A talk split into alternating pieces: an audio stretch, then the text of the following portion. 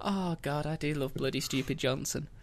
In fact, every Terry Pratchett thing, you just you realise it's so much it's so much closer to the truth.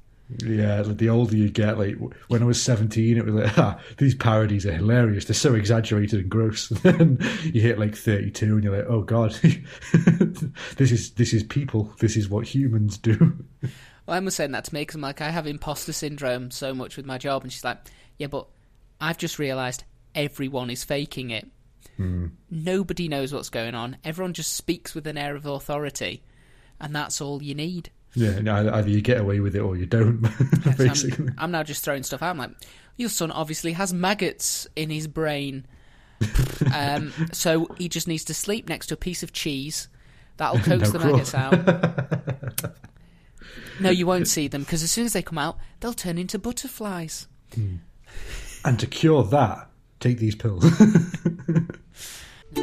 Hey up, I'm Joe Heathcote, and this is Consistently Eccentric, a podcast where I will attempt to teach a friend of mine a lesson from British history, focusing specifically on the lesser known and less believable people and events that the history books tend to leave out. So let's get started with. So, this story begins in the early Middle Ages, and your three words looting, hmm. conquering, yes. and the most exciting of all, farming. Oh, so it's about Magic the Gathering. not entirely not about Magic the Gathering. I mean, That's not untrue. def- definitely the two things will go together quite well. But we're starting. It was June 793. And even in the northeast of England, the weather was finally warm and sunny. I don't believe you. This account is nonsense. Well, it made a change from the winter when unearthly storms and fire breathing dragons had reportedly been seen in the sky. Jesus Christ. And that had been faithfully recorded in the Chronicles, so it must have happened. Did anyone ever consider that these monks just really love like fly agaric or something? The northeast of England was considered the edge of the known world, pretty much, at hmm. the time. I mean, seriously, it was here be monsters kind of territory. So, Practically yeah. Hibernia. so just off the English coast, on the holy island of Lindisfarne, the monks of the monastery were going about doing monk things, thinking monkish thoughts. Eating fly agaric and making up dragons. They- Well, whatever monks get Prove, up to prove on I'm their wrong. own. Prove I'm wrong. uh, when someone spotted some unusual ships approaching. The ships were long and they were quite low to the water, and they appeared to be full of some rather burly looking men. oh my god, I've just realised. Uh, I assume these are Vikings. Well, the monks might have sent a small welcoming party to go and see what the strangers wanted, assuming that they were heading for a coastal port to trade and had gotten a bit lost. Because, yes, they may have been Vikings, and indeed, turns out they were, but, you know, the, the monks of Lindisfarne had never come across Vikings before. But it was yeah. not, and a lot of people will tell you this was the first time Brits saw Vikings. Yeah. It wasn't, because four years before, three very similar boats had landed at the island of Portland, just south of Weymouth, in Dorset. They'd been greeted by a local reeve called Bewherd. Reeve, Reeve is like a sheriff, isn't it? Yeah, it's a, a spokesman for the local chief. Right. Um, and he tried to tell them, because he was yeah, he was Anglo-Saxon, but he was now a native English, probably in a slow, rather loud voice, that they needed to pay an import tax on any goods that they had in their ships. I bet that went over well. Well, he, he then How would you like an axe head? Would an axe head be be enough to pay you? he then received the honour of becoming the very first Englishman known to have been killed by a Viking. So, good on you, Bewherd. You go down in history. Uh, Was that, was that was he the was he the like root of the word bucolic? he's well, he's the root of the word idiot because that was his middle name. I mean, that- that's just what bucolic means. So many of the monks were to share a similar fate, uh, as the Viking raiders killed rather indiscriminately, and they made off with as much gold and silver as they could carry, along with the few monks that they hadn't killed to sell as, As- slaves. yeah. Yeah, because you know, I, I love I love the Viking logic on this. It's like you wouldn't hurt a man of God. Well, why not? My God tells me that if I am strong, I have the right to do this. Hmm. seems like your god's pretty weak. Mm, think think I picked the better god here because he's telling me to slap you, and your god's telling you to turn the other cheek. So it's really working out for me. yeah, I, I just got another place to slap. This is great. oh, the, the point I was going to make before as well is when you described them as like muscly thugs in low riding ships. I was like, they're, the- they're, they're the gangster rappers of the 700s. Still hitting them, hitting them islands in them lolos, girl. Well, Taking my time to perfect the seas, and I still got love for the Odin. Odin, yeah. Well, actually, in a, in a slight to Buherd and his unfortunate demise, it was the hmm. attack on Lindisfarne that marked the beginning of what is known now as the Viking Age. Mm-hmm. Viking raids became more and more common over the next 50 years, with the focus mainly on monasteries and other religious centres, as the Vikings quickly learned they were poorly defended and had lots of easily carryable loot. I was just going to say, could you imagine being the Vikings who got back home? Like, you won't believe this, man. What? What? No, seriously, they stash all of their gold in a in a place away from everybody else, surrounded only by old men. what? Yeah, it's, it's incredible. and and get this, the old men aren't allowed to use weapons. Honestly, I didn't see a single sword the entire time. you, you're having me on. You're having me on. No, no, no. I swear. I swear. Are, are there more of these islands? Probably. I mean, hmm. I, I've seen like eight. we just at, at some point we had too much loot. We just we just had to say no. We were going to sink the ships. That's how bad it was. Uh, but by 840, the Vikings were becoming more and more bold.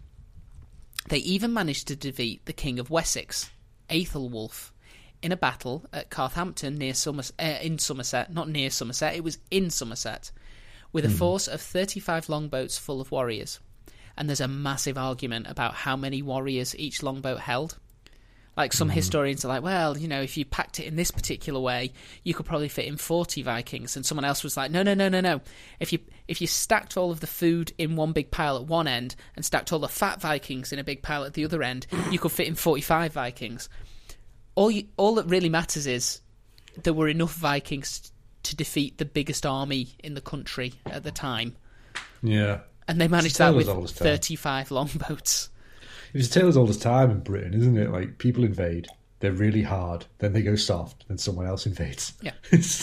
Uh, a decade after um, the Vikings beat the King of Wessex, uh, they decided that going back home for the winter it just wasted valuable um, looting time. Uh, so they decided to overwinter in Britain for the first time, and they camped on the island of Thanet, which you may remember is the place that Hengist and Horsa chose yeah. uh, as their first encampment. It's auspicious that Thanet is like well, not auspicious. Auspicious means like sign of the future. Sort of the opposite of auspicious, really. That Thanet was then the stopping off point for one of the biggest European influences in British history. It's why we Yeah. had the good sense to stop Thanet being an island after this. Yeah, uh, but- oh, and yeah, attached it to the mainland just to stop And- and- people. and turned it into UKIP Central. Yes. Fantastic. Isn't We- it we fun up, man. that UKIP Central is the place where all invading forces used to land? Yeah. I mean, you know, Nigel's mates, the Russians, will probably pick there at some point, won't they? Well, He's funded by Russian money. I mean, I doubt anyone who's listening to this is not, you know, already quite left wing. But Jesus Christ, if you if you if you ever had any respect for Nigel Farage, look into who funds him and then immediately begin hating him. honestly, with that sentence, when you paused, I thought you were just going to leave it as who's not funded by Russian money. We Well, I mean, are. you know, so many people are. Do you know we've I not am. had a single Russian listener? really? Mm. That's not that surprising. However, to all of our French listeners, thanks. Bonjour. Yeah, we, we have a surprising amount of French listeners, and thank you. It's amazing. Um, T'écrire un um, uh, petit. Uh, I don't know the rest of the words. Write us a little note, is what I was trying to say. So, the Vikings took over the monasteries that were on Thanet, which became the fanciest feasting halls most of them had ever eaten in. And, realizing the Anglo Saxons were too stretched fighting amongst themselves, because this was the time of the Seven Kingdoms, um, th- th- they didn't have the time to try and reclaim the 42 square miles of territory. and this it's not important enough. yeah, it might have been the point at which the Vikings started wondering how much more territory they could take before they meet any serious resistance. I love, I love the the picture you're painting of them is basically the Dell Boys of the 700, of the early 800s. Sorry. Well, they just kept chancing it, and they were realizing they were meeting absolutely no resistance from anyone. Like, okay, can we can we have this bit? Appar- apparently, we can. Um, Excellent. there's a there's a bigger island quite close to Thanet. Which is so much better than Norway. Everything's cold. No. There were a number of reasons that the second half of the 9th century was the perfect time for a Viking invasion. Mm-hmm. Firstly, it was the beginning of the medieval warm period, meaning the climate around Britain reached average temperatures that would only be seen again during the 20th and 21st century, mm-hmm. meaning that winters were easier and travel was less risky. Mm-hmm. I Second, wish you hadn't said that, just in case any climate change deniers get on board with it. Well, secondly, in the Scandinavian countries, there was a rapid consolidation of power as the modern day countries began to emerge. And this con- Oh yeah, I've read about this. It's like how Bluetooth turned up and was basically like, no, you can't be in little villages that fight each other anymore. Knuckle down. you're in my country. Yeah, or I'll stab you. Yeah. and quite a lot of them were like, mm, don't fancy that, son, and, and buggered off to England where there was nobody telling them. Well, it that they had turned out kneel. that this sort of proliferation of government and you know um, oversight it also created a population boom, uh, and it left many of the smaller chieftains who missed out and their followers without any of their ancestral lands to farm, leaving Hmm. them with a decision. So they could either submit to a more powerful ruler, or Hmm. they could seek a new place to live. And Yeah, I mean, if I was inclined to violence, I'd probably seek a new place to live. To be honest. But- So, those that went along with your view, when they saw the political turmoil in Britain, Seven Kingdoms, it is understandable why many young Scandinavian men believed it was an opportunity. It was too good to pass up. Hmm. England I've seen had that. lots of wealth, good arable land, and based on 60 years of successful raiding by this point, it seemed to be really poorly defended. like, really bad. they just don't learn. I believe at this point, after 60 years of raiding, the Viking casualties numbered one, and that was Olaf the Old and Gouty. Who accidentally stabbed himself Three times. Um, while trying to open a chest he'd lifted from a monastery. So, in 865, longboats began arriving on the Isle of Thanet, just off Kent. Um, eventually, between 1,000 or 3,000 Vikings had gathered in a makeshift camp. The people of Kent assumed that they knew what was up and they cobbled together as much cash as they could in order to pay the Danegeld. oh God, this is, this is the beginning of that terrible tradition, isn't it? Yeah. it? because what they'd learnt is if you give them some money, they go They sail away, away for a while. Yeah. and don't stab you this season. um, the Vikings, they were more than happy to accept the present, but then they didn't leave.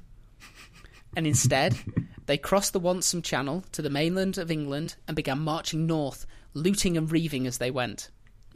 They were They not, sound like the funnest guys, to be honest. Like, they probably knew how to party. Let's be honest. oh yeah, but this is because they were not a raiding party; they were an invasion force that will come to be known as the Great Heathen Horde.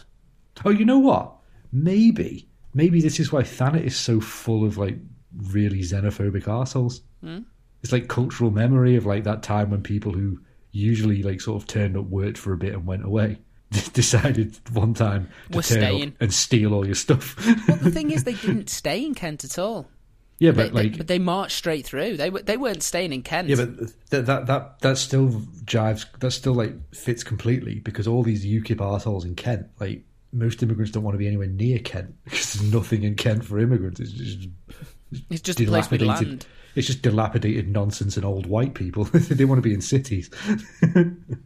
So it is thought that the Horde was made up of a number of war bands who had decided to join together temporarily to subdue the English before divvying up the territory between the leaders. Some of the most notable Viking leaders in the invasion force were said to be the sons of the probably not real mm-hmm. Ragnar Lodbrok. The sons of Ragnar. Yeah, with some historians suggesting that this familial link was added to the story later to explain how the various leaders were able to coordinate so well. It couldn't just be that they were all experienced commanders. I'm going to go with the Sons of Ragnar thing. So, the possible brothers, definitely brothers, were Ivor the Boneless, who was in overall charge of the invasion. Why was he called Boneless? Well, his weird nickname has one of three possible origins. Go on. As the Old Norse for bone and leg are the same, it could have been that he had a disability affecting his ability to walk, ergo, either the legless. Hmm.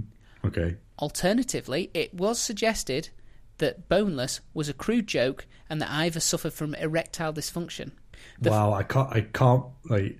I can't really see a man who's commanding Vikings letting that one Slide. go as his nickname. You know what I mean? Well, the final suggestion is that the odd name is as a result of a translation error in Latin. X more without bone os, uh, with the real nickname being either the hated exosus in Latin. um, so somebody, you got a Latin scholar, and he read it as ex os instead of exosus, uh, and instead of writing hated, he wrote boneless. Uh, I leave it to you to pick the one that you like the best, but I'm assuming that considering the person writing it had been the victim of the Great Heathen Horde in some Yeah. way, it was probably either the hated. What a weird thing, though. You know, you know what people say, like history is always written by the victors. In this case, it specifically was only written by the losers. Yeah. Like very specifically. I wonder if that's ever happened in history before, where like literally only the people who lost were able to write the history. Probably not, actually. That's it's an interesting one, that one, isn't it? so, I don't mean I I'm not trying to blow my own trumpet. I'm just genuinely thinking like normally it's the case of better educated, better prepared, better supplied, conquering, you know, a bunch ah, of primitive you're, you're natives. assuming that they win in Yeah, the fair end. point. Um, either, Oh, I've just thought of another example: um, Mongol hordes versus China. yeah, but yeah, that was because the Chinese were very into writing stuff down at that point. um, either boneless or hated, you pick. I mean, well, nobody's nobody's considered the possibility that maybe he genuinely had no bones. he was just muscle and You know, why, why, you know, why, why, why could he not have been a sack of flesh? This is a time when dragons were apparently flying around. Maybe magic was No, dragons flew around in the winter. That's why they overwintered in Thanet to avoid the dragons. Now they're marching north. They're not thick. He was supported by his little brothers, Bjorn Yeah, Ironside. well, of course he was supported by them. He had no bones. Who else? How else was he going to stand up? Jesus. Bjorn So, Bjorn Ironside, Ironside. a noted naval commander who had previously managed to sack Paris. what? Yep. he sailed all the way up the Seine and he had sacked Paris. and that was, you know, he was he wasn't even considered to be in command of the army. That's how good Ivor was. Halfdan Ragnarsson, who was known even amongst Vikings as an exceptional and fearless fighter. Hmm. And That's cool. so that's your three. And Yeah. your fourth, Ubba, who provided the comic relief. what really? Really. Just Ubba. Not Ubba the Mighty, not Ubba the very good in bed, just Ubba. So it's like the Beatles, basically. Yeah. Ubba is the Ringo of this particular band of four. Ubba's the Ringo, um, Bjorn Ironsides and Ivo the Boneless are the John and Paul. Um, who's the other Half one? Dan. Uh, Half Dan was the George, definitely, because he was an exceptional fighter, as George was an exceptional guitarist and songwriter who, you know, sort of seemed to have to knuckle under two other guys. There you go. Perfect. You The managed to get a Beatles. Beatles, quite a good Beatles reference in. So, Beatles comparison, I feel, not a Beatles reference.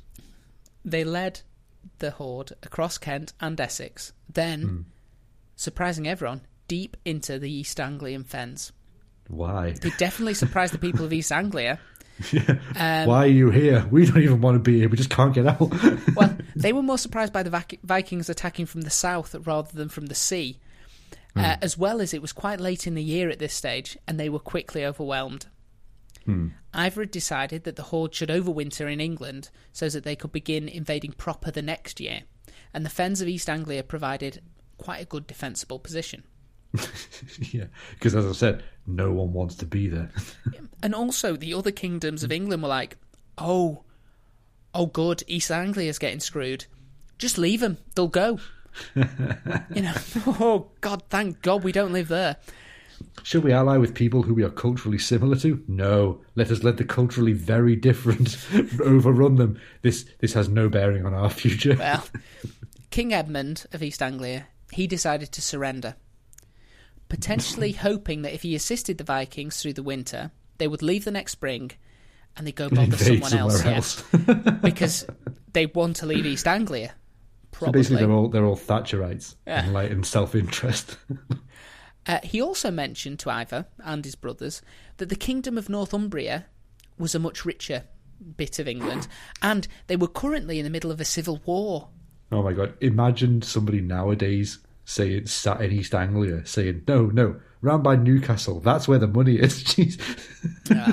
he was like, "Do you know they've they've got all that tasty, tasty cash, and they're busy fighting each other. If you go up there, they won't even notice you till it's too late." the Vikings they agreed. They agreed with Edmund, and they said, "We'll continue to let you rule uh, on our behalf, and Yeah, we are so going to leave these these strings attached to your arms and legs with this little uh, wooden." Um, apparatus just so that if we ever need to make you do something it's nice and convenient. Um, and they left a few Vikings behind, obviously, to keep him honest, as his advisors. What do you do? I mainly sit around, and if he does anything that I think Ivar wouldn't like, I hit him in the head with an axe. Best job ever. And that's how the Punch and Judy show started. Um, no, Ivar then took all of Edmund's horses and most of his gold and set off north to conquer Kingdom Number Two. So, unaware that a newly formed Viking cavalry division was racing towards them, because if Vikings aren't terrifying enough, Vikings on horses. Faster Vikings with more leverage for axes. Oh yes. Uh, it turns out an axe is very good swung underhand off a horse, Yeah. and that was the invention of polo. I bet they invented. I bet they started using longer axes as well at that point. Yeah, just cut me down. I need a longer branch. Come on, this axe head it needs to reach lower. Um, they were racing towards the two would-be kings of Northumbria, Osbert and Alla, who were continuing their fight for the right to rule. Alla, Sorry, just the, the idea of a king being called Allah, like, like at exactly the time Muhammad was just starting up over in Arabia. oh, you should see the spelling of Osbert, O S B E R H T. Oh, I hate him already. Yeah. I'm Well- Team Allah. You- You'll be glad because Allah had recently gained the upper hand after a violent Yes. coup, but was not at the capital of York when news reached him of the Viking threat. Uh, either because he had Vikings on horses, he was able to reach the city first, and the Vikings were able to overwhelm the minimal resistance on November 21st, uh, 966. These people, like, Uh, 866, even. I feel like the English kind of deserved the, the Anglo-Saxon, whatever, the mongrel race that was occupying the islands at the time, kind of deserved it. These guys have been turning up for a hundred years. Uh, no, no. Be fair, they've been turning up for sixty-five years. All right, okay. See, even so, that's like two lifetimes at that point. Like- Yeah, yeah. I can't argue that. That is. like, like you know, granddad's been telling you stories, dad's been telling you stories. They're a regular part of life. Is Vikings like be prepared, be fighting all the time. You know, like or do you, or decide you don't want the land. It's, it's they weren't living in a polite time. You know, like, it's like there was a higher authority to appeal to. Oh, the Council of Europe's going to get the police on you. We've sent it to the EU. The Hague will want words. I'm expecting a task force made up of Dutch and um, Belgian troops any second. Well, as you can imagine, uh, the taking of York was a massive embarrassment for the Northumbrians, and they spent the winter thrashing out an alliance between Osbert and Alla, agreeing to join forces to expel the Vikings, and then they could return to their war of succession because it was, was it was on most pause. important. That shit was on pause. Yeah, it was not course. done. Uh, on March 21st, 867, the Northumbrian Hmm. army, they lined up across the battlefield from the much smaller Viking force. Because there was only at most 3,000 Vikings minus what they'd left in um, East Anglia. Did, I- I'm going to predict that the English. I'm just going to call them the English. I know they're not technically the English at this point, but I, I'm going to assume the English got their poo pushed in. No, Hmm. no, no. Um, they were ready to fight for their kingdom with the English, and they were heartened when the Vikings immediately began to retreat. Convinced that their numerical advantage had put the fear of God, a good Christian God, into the savage heathens. Oh yeah, I'm really scared of the god who commands you to not use weapons and hoard all your gold in easily accessible vaults. Well, the Northumbrians, they gave chase. but they weren't over to, able to overtake the Vikings before they reached the city walls. However, in their haste to get away, the hmm. Vikings had left one of the gates slightly ajar. And the confident Northumbrians, led by the two wannabe kings, front Oh and my centre, they began swarming into the city, laughing about how stupid the Vikings had been. Honestly, it's like an episode of Dragon Ball Z. Well, it was all part of the Vikings' plan. yes. By forcing the larger army through a bottleneck, they negated the numerical advantage and were able to not only win the day, but also kill both Allah and Osbert in the process.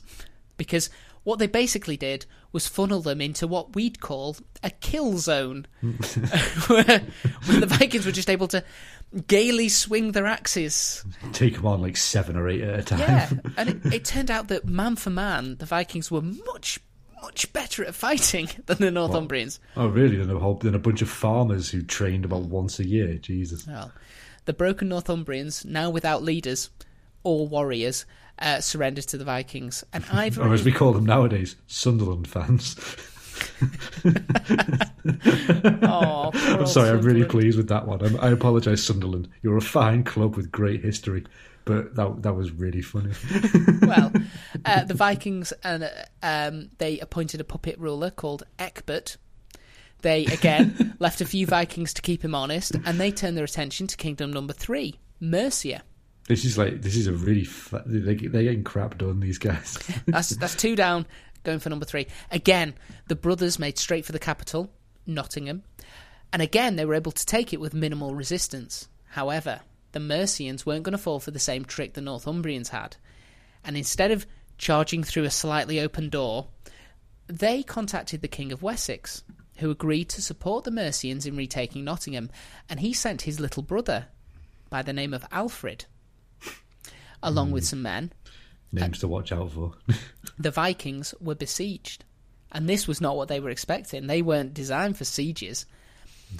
And eventually, not, not unless they can artificially engineer a kill zone. Yeah, eventually, Ivor and his brothers they got bored and they fell back on the traditional Viking tactic and agreed to head back to York in return for a bit of cash. Hmm, fair enough. And this It's not, it's not a loss. No, well, it was a setback, and it was enough to halt the Viking expansion for the next three years.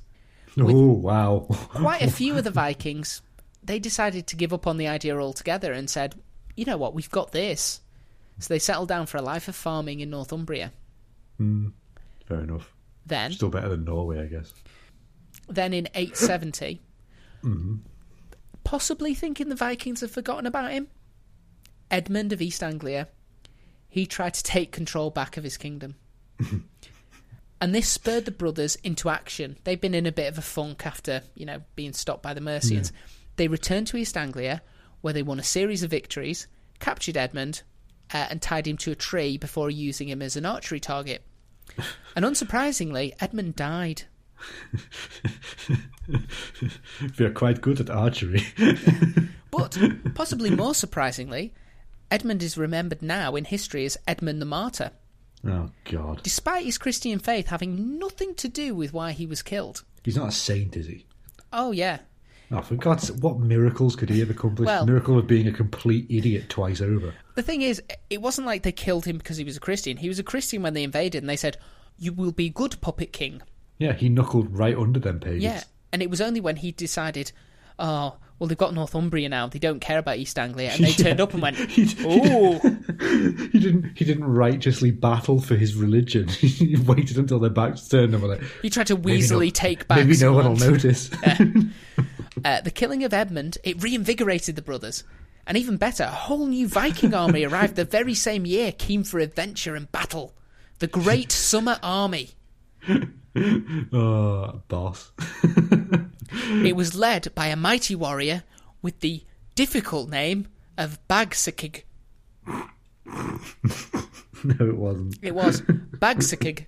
We're going to call him Bagsy. Okay, it was led by the mighty warrior Bagsy. Yeah. And they were sure that with these reinforcements, they would finally be able to conquer the remaining kingdoms of Britain, starting with Wessex. Mm, that could be a bite off more than you can chew scenario, Mm, well- because he was killed by Alfred at the Battle of Ashdown in January 871. It was practically the first battle the new Vikings have fought since arriving. Alfred. Yeah, be- well, Alfred's not the guy. He he's like he's the end boss. You got to build up to him. no, no, no. You charge straight in there. No, it's- it's like- Leroy Jenkins. It's it's like it's like those RPGs where they let you do anything from the start, and it's like yeah, but everything's still level. So it's like yeah, technically you can go straight to the final boss, but he's going to murder you. Oh no! no, if you keep trying, I'm sure you'll manage it. Anyway, Alfred became king of Wessex three months later after his brother died, hmm. presumably because he realised Alfred was just so much a better warrior and person. this guy's awesome. I have no right existing. And the Vikings, wisely, they decided to refocus their attention on Mercia. oh no! We're not, we're not getting involved in that again. Jesus! Did you see what he did? I love the idea that like Alfred on his own with no shirt is just patrolling the border. just like, anytime a Viking comes up, he just sort of like stands there, hands on hips, and shakes his head slowly. You go, you go away now. Whoa, you, you, that's fine. Sorry, Well, this axe? No, I was I'm here chopping trees, man. we're just we're just checking. Are, are you still alive? Oh, okay. We'll we'll wait. We'll, we'll definitely we'll, we'll wait. We're, we're fine. Bye. yeah. Unfortunately for you, I am immortal. It took the Vikings another three years to subdue Mercia, and Mm-hmm. it came at the cost of Ivar the Boneless slash hated slash legless, who is thought to have been buried near a battlefield in Repton in Derbyshire, surrounded by the partial corpses of over 250 other men, because Vikings, even potentially impotent ones, are and always will be metal. what do we bury our brother with? All of these corpses, e- even the ones that are dismembered. Yes. especially the ones that are dismembered. Without Ivar's leadership, most of the Vikings settled down in the north and the east of the country that would eventually become known as the Danelaw. However, some of them, some of them felt they could still gain a bit more territory, and they split into three groups. The warriors led by Halfdan, they headed north to fight the Picts and the people of Strathclyde. terrible, terrible decision. Well, the funny thing is, no one knows quite how they got on. It's oh, not They just sort of recorded. disappeared from history. No, no, no. They disappeared for a bit. right. And they returned a few years later with a haunted look in their eyes. and they didn't want to talk about it. Because, as all history has taught us, you do Don't not invade invade, Scotland. because, god damn, Those people are insane. to the last old crone, they will fight you so hard. It is It's- not worth yeah. the minimal gain you get. I believe that the, I believe that Scotland is the direct reason why Canada is so ridiculously, pointlessly good at fighting.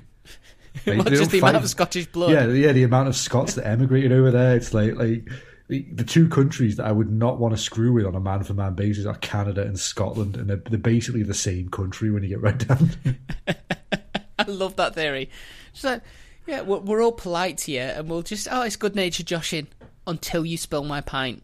Yeah, well, I just I just remembered like you know learning World War One history, and it's like oh, and the Highland regiments did this, and then the Canadians turned up, and Ypres. Oh, what did they do? Well, they basically marched into gunfire and didn't stop, even though they all died. How does that work? No one knows. But it's a bloody good job they did. so, that was the warriors led by Halfdan. The warriors were led by Guthrum. They decided to have one last go at conquering Wessex. Alfred beat them, forced Guthrum to get baptised, as oh, we've we done know. this story. Yeah, yeah. Who is yeah. your dad? I am your dad. And Guthrum, now known as Athelstan, oh, really? That's where Athelstan came from. Uh, the was- Athelstan. No, no, or no. This is a different, right, Athelstan. Uh, he agreed um, with being told to go back to East Anglia and rule there instead. So that didn't go well. now, Yeah, he tried to fight Alfred the Great. so we know what happened to um, Halfdan. We know what happened to Guthrum. We know what happened to um, Ivar. oh, that leaves um, Bjorn Ironsides. No, no. Bjorn Bjorn went back to the continent where he'd won his good battles, and he'd gone back to terrorizing the continent. Uh, the final group of warriors The very first Englishman to say the French don't like it up 'em. Well, the final they were they were following Ubba for their sins. Oh my god, the Ringo. Yeah, the Ringo. Do you want to know what the Ringo did? What Ubba did? I bet did he conquer Wales or something? oh no, no, no. Wales would have been a sensible choice because you know they conquered Mercia. he he could have That's, had is some. that the Midlands? Is Mercia yeah, the yeah. Midlands? Right. He could have had some support going in there. Hmm. Uh, you know, to, to Wales. No, no. He he in a left field move decided he was going to go to Devon. how, how did he plan to get around Wessex? I think, considering Devon was part of the Greater Cornwall area, yeah. Alfred the Great just went, "You, want to take on the Cornish? Please, be my guest. We will give you a guard of honour. We will throw rose petals in your path as you march through our lands. Just Go have touch at it." anything, or I will have you. Anyway, the entire force were promptly killed by an army of Angrish Cornishmen. Anglish Cornishmen. Angry Cornishmen. The entire army were promptly killed by an army of angry Cornishmen because you do not, under any circumstances, fuck with Cornwall. Anyone at the extremes of Britain is just insane. Oh, yeah. barring the southeast of England, where all the milk toast lives. Well, the Cornish, they were like, "Oh, you Vikings, are you? are we supposed to You've be a- impressed? You ever had a pasty shoved up here? Because it's about to happen." we don't even need iron. We've got tin. That's very soft. I know. It'll hurt more. It'll take longer. it's the important thing to remember, sir. It will take longer.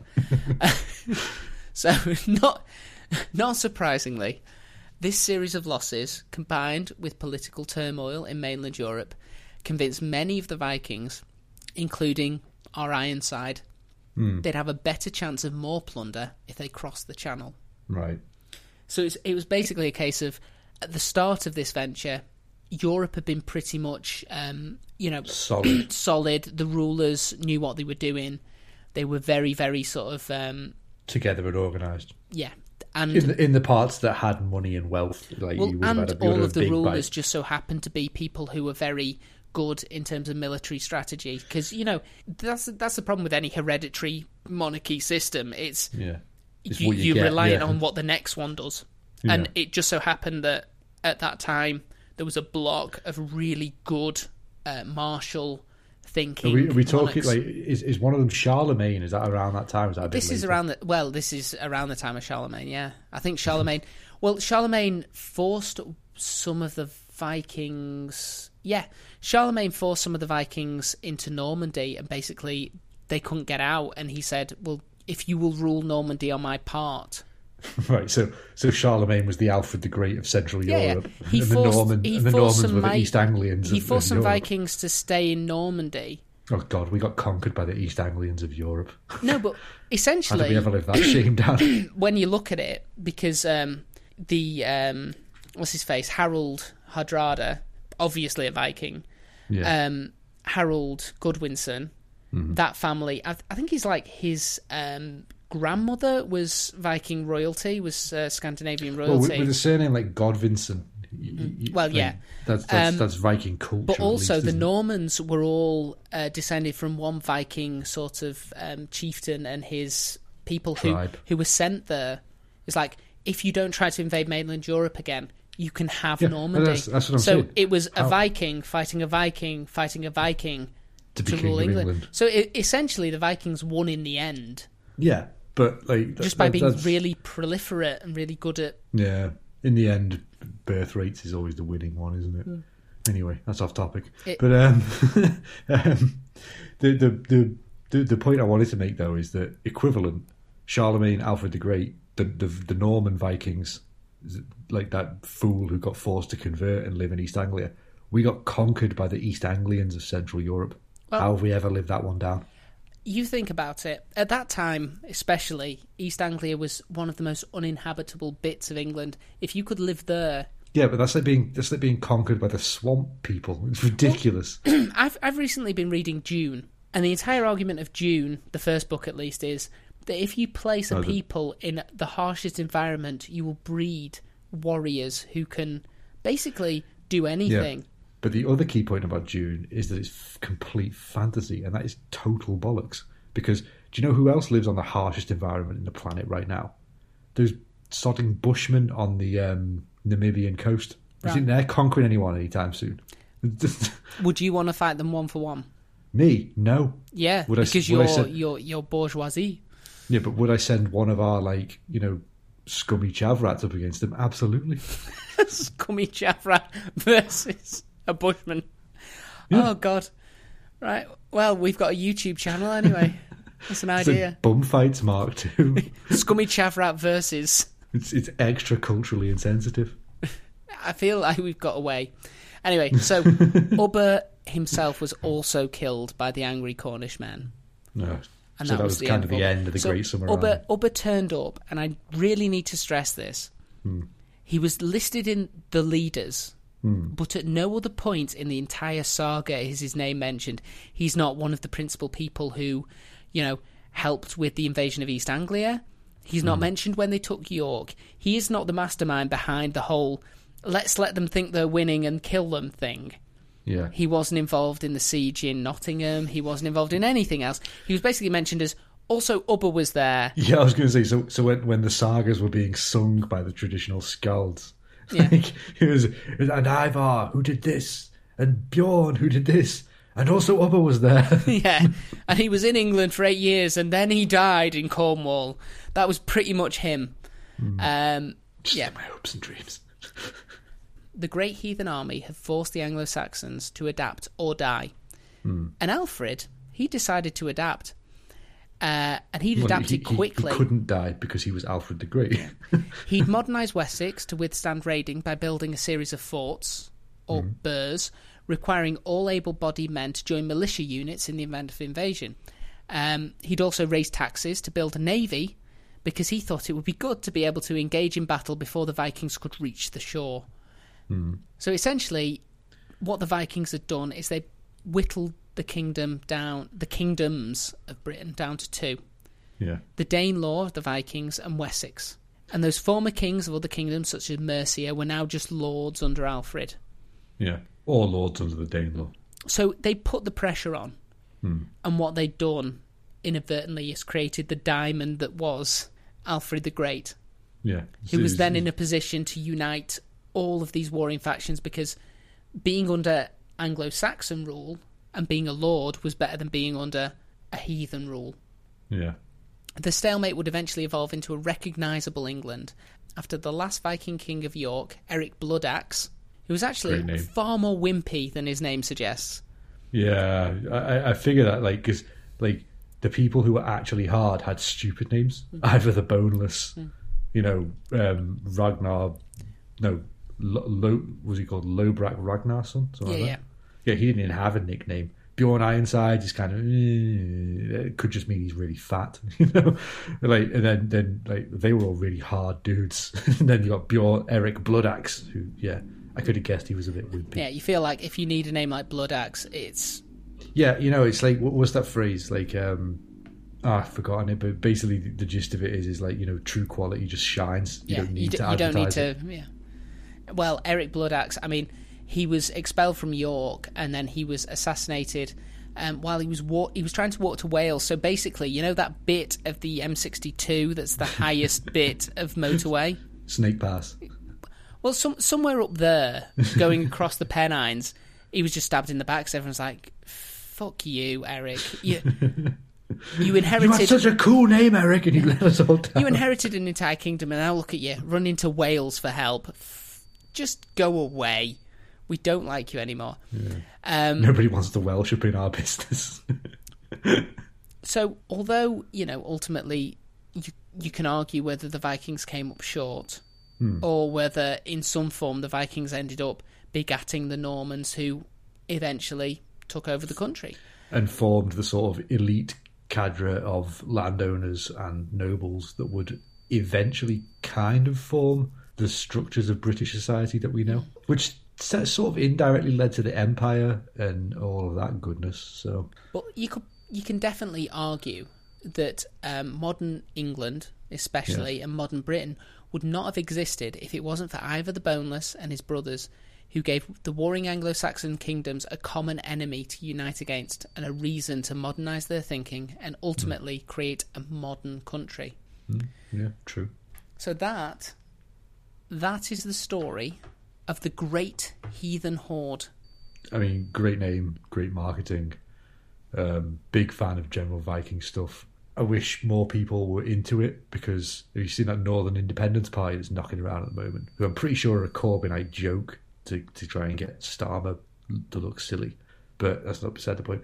The point is, if they actually ever won, they, would want to call the Northern, the Free North of England, Northumbria. Like, why would you call it that when you've got the option of calling us, as, or calling our country the Danelaw? yeah. Not, not Danelaw, the Danelaw. Like, that's just so much cooler. I'm sorry. Why would you like? You've got Northumbria on one hand, which is going to be a problem anyway, because there's no way that York, sorry, Yorkshire, Lancashire, maybe even Merseyside, even that's not really got a strong regional identity outside the city of Liverpool. Definitely Manchester. Nobody's going to be happy being to Northumbria. be called Northumbria. No, I'm Yeah. not. As soon as No, you said that, I'm like, no, I'm Yeah, not being exactly. called Northumbria. exactly. It's But not. like, it's not even screw those guys. It's just no. You don't get to win. yeah, What do we you're learn? rubbish. Yeah. You were fighting amongst yourselves, and they took your capital city, and then you were stupid enough to run in to a kill zone. exactly. And It may have been now, over a thousand years ago, but god damn, guys, yeah. But then, but then, like the with the capital city of Redcar. What? No, no. You, you, I don't know where the capital would be, but I'm just saying that if the north Well, of England ever did become independent, we'd call it the Danelaw. Clearly, Well, to be honest, if the if the North became independent, the capital would be rehashing that argument between Lancaster and York. and it'd end up being Manchester. Probably, you know, where all the power actually is in the north. Yeah. Yes, and then Leeds would say, "What about us?" And everyone we'd would laugh and go, Leeds. "No." and Sheffield, Sheffield. I mean, you know, they produce a lot of what could be turned into weapons. They'd be a dark horse for it. No, they wouldn't. They, they Sheffield are too surly. They, they're more happy to just take the money and sort of mutter about it. I've got a soft spot for Sheffield. I don't know if it's because both teams are getting relegated this season, but I still have a soft spot for them. Because you know that when Sheffield United started off really bad, Sheffield Wednesday were like, hey, we'll finally get a Steel City derby. It's like, hmm, will you though? I mean, there is a rule that Wednesday can't ever come back to the Premier League. we all agreed that it was silly to have a team named after a day, and it would never happen again. And, then Thursday it- United are very sad. well, I'm really glad that we ended this on um, talking about Sheffield football clubs because that's really going to play to our international audience.